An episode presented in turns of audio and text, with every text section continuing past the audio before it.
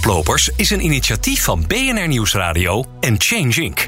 En wordt mede mogelijk gemaakt door Zwitserleven. De meest duurzame verzekeraar van 2021. BNR Nieuwsradio. Koplopers. Liesbeth Staats en Werner Schouten. Je luistert naar Koplopers, inspirerende innovaties voor een duurzame wereld in samenwerking met Change Inc. Ik ben Lisbeth Staats en ik ga samen met co-host en klimaatexpert Werner Schouten op zoek naar structurele oplossingen voor de duurzame uitdagingen van nu. Met vandaag mobiliteit. Met de auto, trein of fiets. Hoe maken we onze reizen van, naar en voor werk duurzamer? Steeds vaker reizen mensen voor hun werk of opleiding naar een andere stad of regio naar waar ze wonen. En nu kan je zeg maar met de elektrische fiets zeker 30 kilometer al afleggen. Dus daar zitten enorm veel kansen. En mensen geven dus ook aan dat als die beschikbaar wordt gesteld, dat ze daar zeker voor openstaan om die keuze te maken. Op personenauto's is het beeld een beetje gemengd. Uh, emissies gaan wel wat omhoog als je langzamer gaat rijden.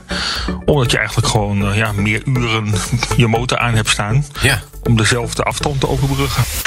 Zomaar wat klimaatnieuws. Werner, wat is jou nog opgevallen deze week? Ja, deze week groot klimaatnieuws. Het was natuurlijk uh, Prinsesdag en het demissionaire kabinet trok 6,8 miljard extra uit voor, voor klimaat. En dat wordt geïnvesteerd in een waterstofnet, in een nationaal isolatieprogramma en ook in subsidie voor duurzame energie voor ondernemers. Nou, dat is ook goed nieuws. En wat mij dan weer opviel, uh, er wordt 128 miljoen euro onder de streep uitgetrokken als subsidiemogelijkheid voor elektrische auto's voor particulieren, nieuw en gebruikt. Oh, dat is een forse impuls. Ja, en dat, uh, nou, dat zou mij wel over de streep trekken, want ik vind het onwijs duur nog. Als je kijkt naar wat er op de markt is, is ja. tweedehands nog heel erg aan de prijs. Ja, dat klopt. Maar het is wel leuk hoe toegankelijker het ook steeds wordt. Hè? Deze week zag ik namelijk ook dat er uh, in steden als, of uh, dorpen als uh, Zwartsluis, Gestel, Culemborg autodeelprojecten van start zijn gegaan. Ze schieten echt als paddenstoelen uit de grond. En dat maakt dat elektrisch vervoer toch ja, een stuk toegankelijker. We gaan daarover doorpraten met onze eerste gast. Welkom Ingrid Staphorst. Dankjewel. Je bent CEO bij Haley. En Haley is een dienst of een service die levert mobiliteit als dienst aan de gebruiker. Kun je dat uitleggen? Hoe werkt het? Ja, wij maken mobiliteitshubs met verschillende vormen van elektrisch deelvervoer. Dus denk aan fietsen, e-bikes natuurlijk, maar ook cargo-bikes, binnenkort scooter en ook verschillende maten uh, auto's elektrisch. En allemaal elektrisch dus? Ja, alles. Geen, geen benzine meer. En die hubs, dat zijn dan uh, een soort garages, stel ik me nu voor. Klopt dat? Ja, soms is het binnen, soms ook buiten. Uh, publiek toegankelijk of voor besloten groepen. Er zijn heel veel dingen mogelijk. En um, wat nou als je uh, denkt, zo'n deelauto, dat is ook echt iets voor mij. Want ik gebruik, heb vaak een auto nodig, maar ik vind het duurzamer om die te delen. Wat mensen nog tegen kan houden is de beschikbaarheid. De, de, angst van, ja, straks moet ik naar mijn werk en dan is er geen beschikbaar. Is dat reëel? Ja, wij merken dat in de praktijk eigenlijk heel weinig. Ik begrijp het gevoel heel goed, uh, want een eigen auto geeft je dat uh, comfort en die zekerheid dat hij er altijd is als jij hem nodig hebt. Uh, maar wij in onze mobiliteitshubs houden natuurlijk heel goed in de gaten wat de vraag is. En zodra het mogelijk is om uit te breiden, zullen we dat niet nalaten. Um, en we houden ook heel goed in de gaten wanneer onze klanten willen reizen. En als er drukke momenten zijn, dan plaatsen we extra bij. Uh, dus ja, we zorgen altijd dat dat goed gemanaged wordt. Want bij, uh, bij mij in de buurt heb je ook van die deelautoprojecten. Die ken ik uit het straatbeeld. Deelscooters zie ik overal staan. Um, wat maakt zo'n hub dan anders? Nou, voor ons is het echt op de locatie zelf. Wij zijn station-based. Wij zijn daar waar de mensen hun reis starten vanuit huis of op het werk. Um, en daar plaatsen we uh, mobiliteit ja, voor die groep die daar woont of werkt. En ik hoor ook graag, vaak, ik ben zelf ook wel een beetje fan van deelvervoer. Maar dan zeggen veel mensen tegen mij: Ja, Werner, deelvervoer is wel leuk. Uh, totdat je kinderen krijgt. Is dit ook een oplossing voor het gezin dat de kids op de maandagavond naar de voetbal moet brengen? Zeker, we hebben ook mobiliteitshubs uh, die juist ook gezinnen vervoeren. We hebben ook grotere auto's, hè, zodat je er ook veel in kwijt kunt. Uh, als je op vakantie wil, kunnen we ook extra regelingen treffen. Als je een speciale auto daarvoor nodig hebt. Dus er is inmiddels al zoveel mogelijk om ja, voor iedere reisbehoefte ook een goede invulling te geven. En is het ook zoals met die scooters? Ja, ik zal de naam niet noemen, maar ze zijn donkergroen en uh, beginnen met een F. Uh, die zie ik, ja, los van alle voordelen die daar vast bij zijn. Ik vind het niet echt een aanwinst voor het straatbeeld. Want her en der zie je die scooters op stoepen en uh, kleine stukjes straat staan.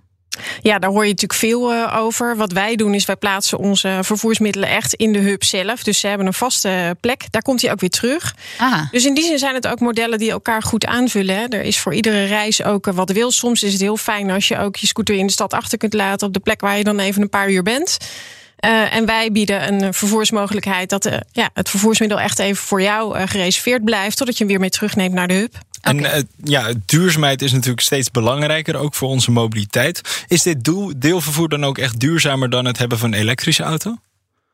Nou, je deelt het ook nog. Hè? Dus uh, we weten natuurlijk dat uh, de bezetting van een eigen auto bijzonder laag is. En dat die meer dan 80% voor de deur stilstaat.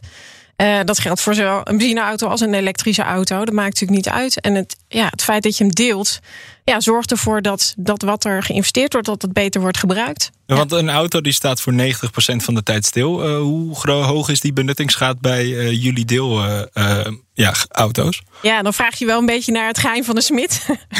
dat zal geen één leverancier je echt vertellen. Maar wij zullen natuurlijk ervoor zorgen dat die hoog genoeg is. Zodat we er ook een klein beetje geld aan kunnen verdienen. En onze diensten uit kunnen bereiden. Dat is natuurlijk ons doel. We willen een gezond bedrijf worden. We zijn nu nog een start-up. Maar we willen natuurlijk zorgen dat we er echt voor decennia lang kunnen zijn. Zodat we ook echt die wijken in de steden jarenlang kunnen ontzorgen van mobiliteit. Ja, ja en dat is, leidt me tot een andere vraag. Want ik zag een uh, rapport van het Kennisinstituut voor Mobiliteitsbeleid. En die concludeerde ook dat eigenlijk heel veel gebruikers van het deelvervoer eigenlijk niet zozeer uit de auto komen, maar meer eigenlijk uit het openbaar vervoer. Uh, en als zij dan overstappen naar deelvervoer, dan is dat niet echt duurzamer, toch? Nou, ik denk juist dat deelmobiliteit een hele goede aanvulling is op OV.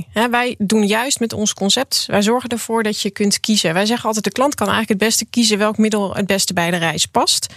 Soms is dat een auto, maar zeker niet altijd. Je kunt ook boodschappen doen met de cargo bike. En als je van stad tot stad reist, kan het ook heel gunstig zijn om het OV te pakken. Waarom niet? Een van jullie investeerders is ook PON, grote auto-importeur natuurlijk. De sceptische luisteraar kan natuurlijk ook denken van ja, die hebben natuurlijk baat bij om zoveel mogelijk mensen in de auto te brengen. Of zit de, zit de luisteraar daar dan mis? Nou, ik denk dat dat, ik snap de gedachte, maar dat is wat ouderwets. Inmiddels zijn natuurlijk een heleboel bedrijven aan het kijken hoe ze hun mobiliteitsdienst kunnen verbreden. En dat geldt ook voor PON. Zij doen auto's, ook fietsen, maar zitten ook in een heleboel mobiliteitsservices. Ik uh, las dat in een aantal gemeenten, Utrecht bijvoorbeeld, dat ze daar het uh, private autobezit al willen terugdringen. Om nog maar parkeervergunningen voor 0, wat was het? 5 of 0,3 auto per gezin of per huishouden uh, uit, uit te reiken. Um, ja, dus er wordt, is ook al een externe druk om je auto te delen. Is dat wat jullie ook merken in het gebruik?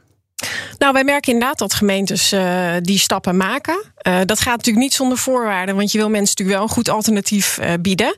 En een heleboel, voor een heleboel mensen is het ook een goed alternatief om te gaan delen. Als jouw auto ook 80% van de tijd stilstaat voor de deur en misschien nu je meer thuis werkt, dat nog meer oploopt, zijn er ook een heleboel mensen die juist die overweging kunnen gaan maken om meer te delen. En dat is precies waar de gemeente naar op zoek is. Minder parkeerplaatsen voor privé-eigenaren, maar wel een goede mobiliteitsdienst die een alternatief is daarvoor. Ja. En zijn jullie ook uh, al bezig met zakelijk reizen?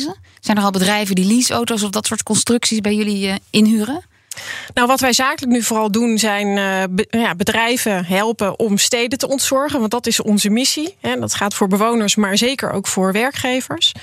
Uh, maken we bijvoorbeeld PNR-oplossingen met fietsen buiten de stad parkeren en dan met de fiets naar het centrum. Zo doen we dat bijvoorbeeld ook voor een ziekenhuis in Alkmaar. Ja, dan zien we toch dat we zo'n stad al met 20.000 ritten, autoritten ontzorgd hebben doordat mensen met de fiets gaan. Hey, en ik ben nog wel benieuwd, want het PBL, het Planbureau voor de Leefomgeving, kwam laatst ook met een rapport over de coronacrisis. En die liet zien, hè, we gaan steeds meer een hybride werkvorm, zowel thuis als op het werk. Helpt dat jullie ook om jullie uh, service dan uit te breiden? Is dat een uh, fantastische omstandigheid voor jullie om te groeien? Ja, ik denk dat wij daar zeker een goede invulling aan kunnen geven. Omdat we zien dat werkgevers op zoek zijn naar meer flexibiliteit in mobiliteit te bieden. Zij willen natuurlijk een goede werkgever zijn, duurzamer ondernemen. En daar past uh, OV, mobiliteitskaarten en dus ook deelvervoer uh, past daar gewoon heel goed in. Ik kan me dat heel goed voorstellen in stedelijke omgeving. Hè? Wij zijn al hier gewend in, aan deelfietsen en, en deelscooters, om die nog maar eens te noemen. Maar als ik nou in een dorp woon en ik forens naar een middelgrote stad, nou 40 kilometer verderop, kan ik dan in de toekomst ook gebruik maken van heli? Of is dat in de periferie wat lastiger? Nee, dat kan zeker. We hebben ook al klanten in de kleinere steden. En uh, ja, die maken ook de combinatie van mobiliteitskaart. Dus gaan met, uh, met OV naar je werk. Als het op fietsafstand is, doe dat met de leasefiets. En heb je andere mobiliteitsvormen nodig als je op kantoor bent of een klantbezoek wil doen. Of er privé gebruik van wil maken. Dan kun je gebruik maken van uh, de voertuigen in de hub. En die hubs, uiteindelijk moeten die door heel Nederland komen? Wat ons betreft wel. En waar, waar zijn jullie nu? Uh, ja, heel erg verspreid ook door Nederland hoor. Overal. Uh, ik denk met onze bewonersconcepten vooral uh, in de Randstad, grotere steden. Daar heb je inderdaad een beetje die parkeerdruk nodig. Maar voor werkgevers zitten we overal. Eindhoven, Roosendaal, Alkmaar en alles daartussen. Dankjewel Ingrid. Ja, Haley claimt dus dat delen sowieso duurzamer is um, dan privébezit. Maar ik denk, ja, die omliggende factoren, de hele samenleving moet wel meewerken. Je kunt in je eentje niet een concept lanceren, dan moeten ook de traditionele mobiliteitsvormen ook een beetje meebewegen. Ja, ja, duurzaamheid kan nooit het onderdeel zijn van een product. Het is altijd een beetje een onderdeel van een systeem. Hè? Dus als de omgeving niet meebeweegt, dan kan het nog steeds zo zijn dat Haley dus effectief mensen uit het OV trekt. En dan kan je je afvragen hoeveel duurzamer het nou echt is. Nou ja, en hoe lang dat duurt.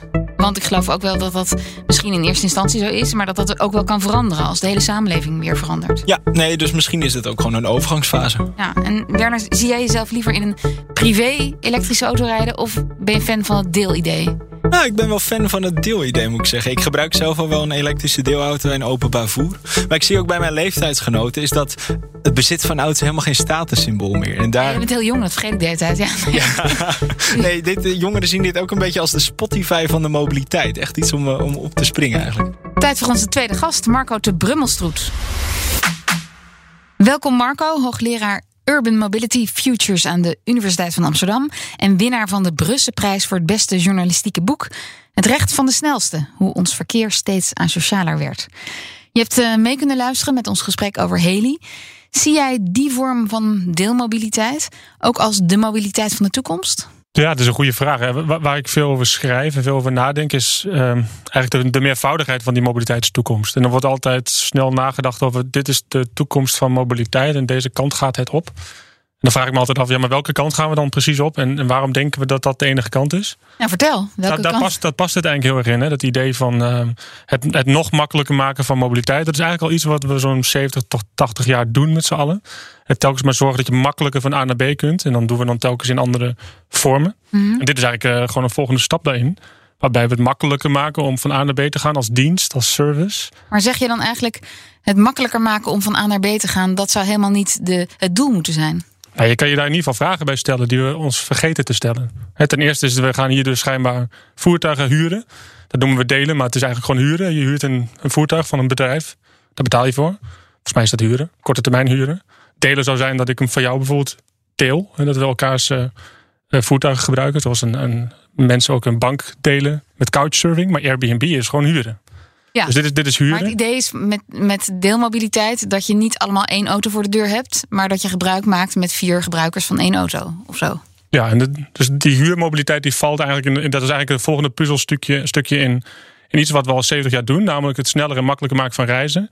Maar daar lopen we tegen allerlei grenzen aan. En dat noemen we nu duurzaamheid of leefbaarheid of veiligheid dan zien we eigenlijk dat we dat, wat we al 70 jaar doen, het makkelijker maken, dat willen we eigenlijk niet echt loslaten. Dat willen we nog mee door kunnen gaan, want dat zou echt radicale verandering betekenen. Als we zeggen, we gaan dat niet meer makkelijker maken. Maar we maken het nu, we proberen dus telkens op, op zoek te gaan naar een soort oplossingen die het mogelijk maken dat we gewoon door blijven gaan zoals we al deden. Makkelijker van A naar B. Maar nu op een manier die dan iets duurzamer, leefbaarder en veilig is. Oké, dus als ik jou zo hoor, dan moeten we eigenlijk breken met dat idee van dat het makkelijker moet en sneller moet. Nou, er, werd net ook al een aantal keren gerefereerd. We, we hebben een auto nodig, we moeten, van, van, we moeten forensen, we moeten naar ons werk steeds vaker verder weg. Nou, dat is geen gegeven. Dat is de uitkomst van een proces waarbij we 70 jaar lang mobiliteit steeds makkelijker hebben gemaakt. En dan zie je dus dat mensen de afgelopen 50 jaar in, in, in de gegevens die wij kennen, niet korter zijn gaan reizen. Dat zou je wel verwachten als je die reistijd makkelijker maakt. Maar vooral verder zijn gaan reizen. Dus we reizen nog steeds anderhalf uur per dag gemiddeld als Nederlanders. Maar we maken daar nu zes keer zoveel afstand eh, voor als dat we dat in de jaren 60 deden. Dat is een direct gevolg van dat we die mobiliteit makkelijk hebben gemaakt. Want nu kunnen ineens allerlei bedrijven die kunnen gaan clusteren. Banken die waren vroeger in ieder dorp, die kunnen nu in één centraal dorp. Daar ga je dan naartoe.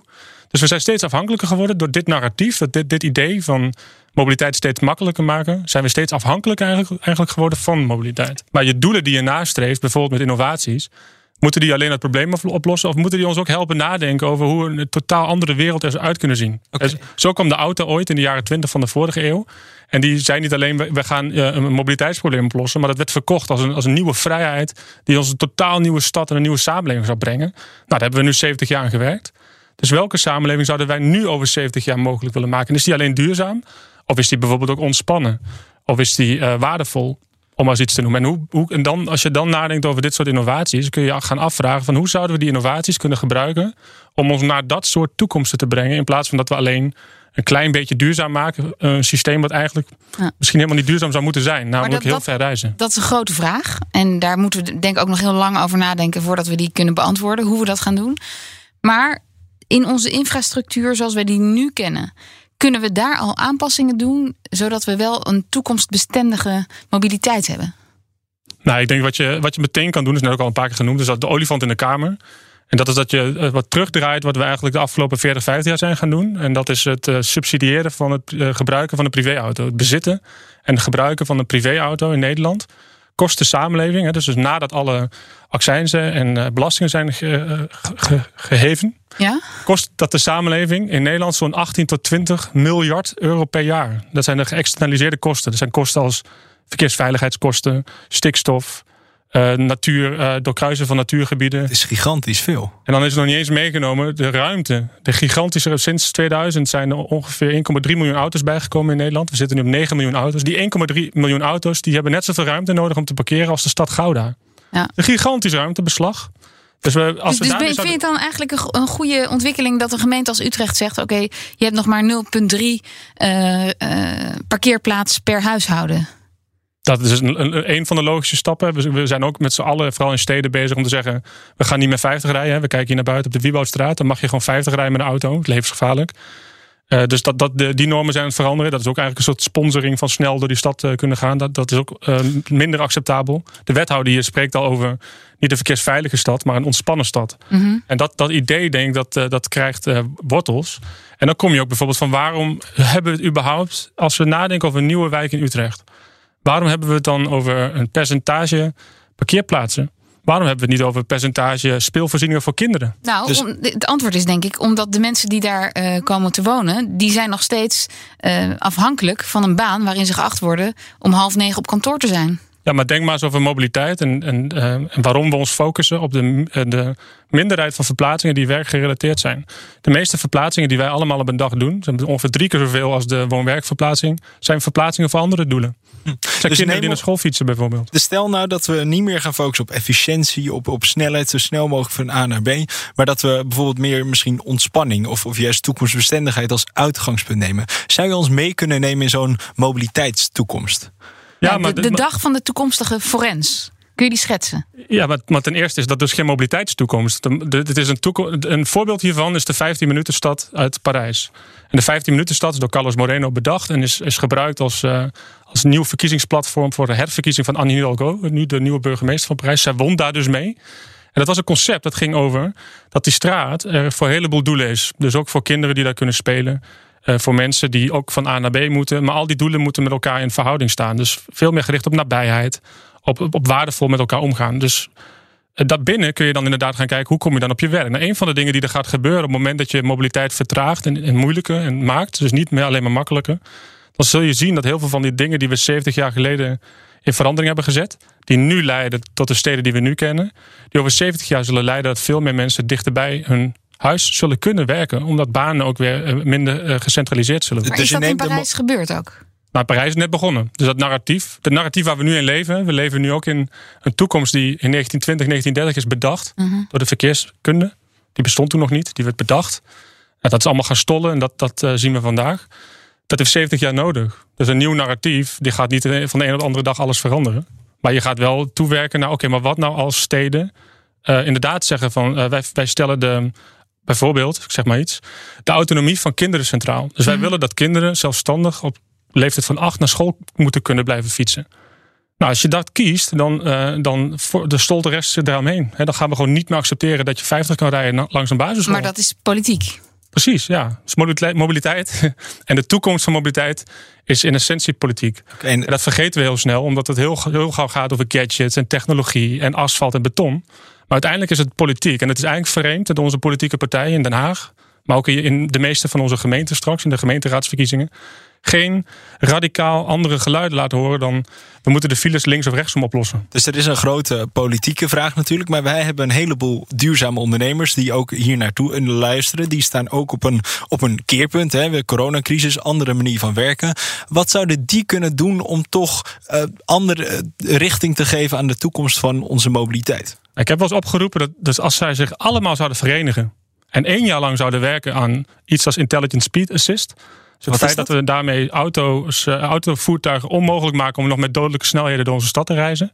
En dat zou uh, 4 tot 500 verkeersdoden per jaar kunnen schelen.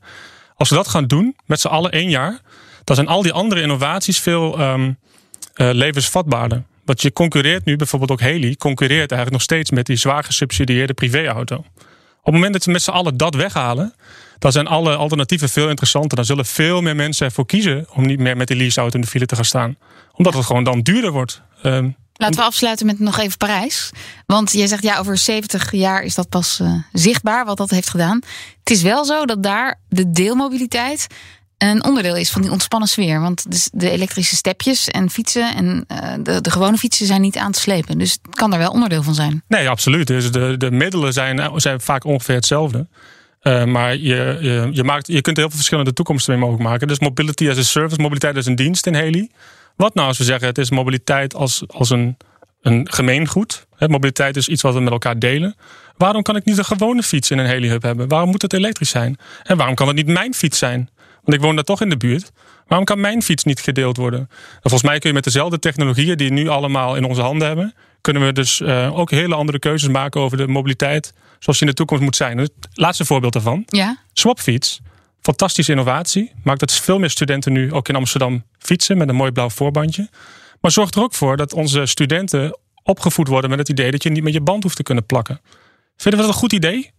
Of willen we juist dat onze studenten ook leren om goed te zorgen voor de producten die ze hebben? Is dat niet veel duurzamer, toekomstbestendiger, dan dat zij nog afhankelijker worden van het bedrijf? Op het moment dat je band lek is, dat je pond moet bellen, die dan met een autootje komen. Dat, dat, dat, idee van de mens als een soort consument zit zo diep in ons denken. Dat als we dat ter discussie gaan stellen, komen we volgens mij echt tot radicaal duurzamere en betere toekomsten. En daar kunnen we nog drie uitzendingen over vullen. Zeker, over die minimaal. vraag. Dankjewel, Marco de Brummelstroet, hoogleraar Urban Mobility Futures aan de UvA.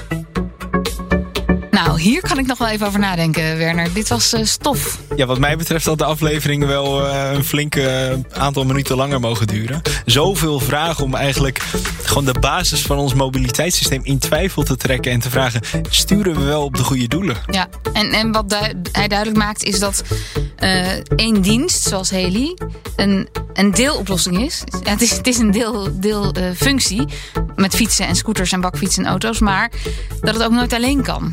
Dat hoorden we net al even, maar hij maakt het eigenlijk heel duidelijk. Dat we ons hele idee van mobiliteit anders moeten gaan definiëren. Ja, we hebben echt een soort van, een soort van regisseur op ons mobiliteitssysteem nodig. En volgens mij mist hij dat ook wel een beetje in Nederland, proefde ik aan hem. Ja, ja dan moet er weer een minister bij, zit ik te denken. nou, wie weet. Dit was Koplopers. Deze uitzending is terug te luisteren via de BNR-app en bnr.nl. En na de nieuwsupdate luister je hier in de middag. Koplopers is een initiatief van BNR Nieuwsradio en Change Inc. En wordt mede mogelijk gemaakt door VP Capital. Strong Heritage Sustainable Progress.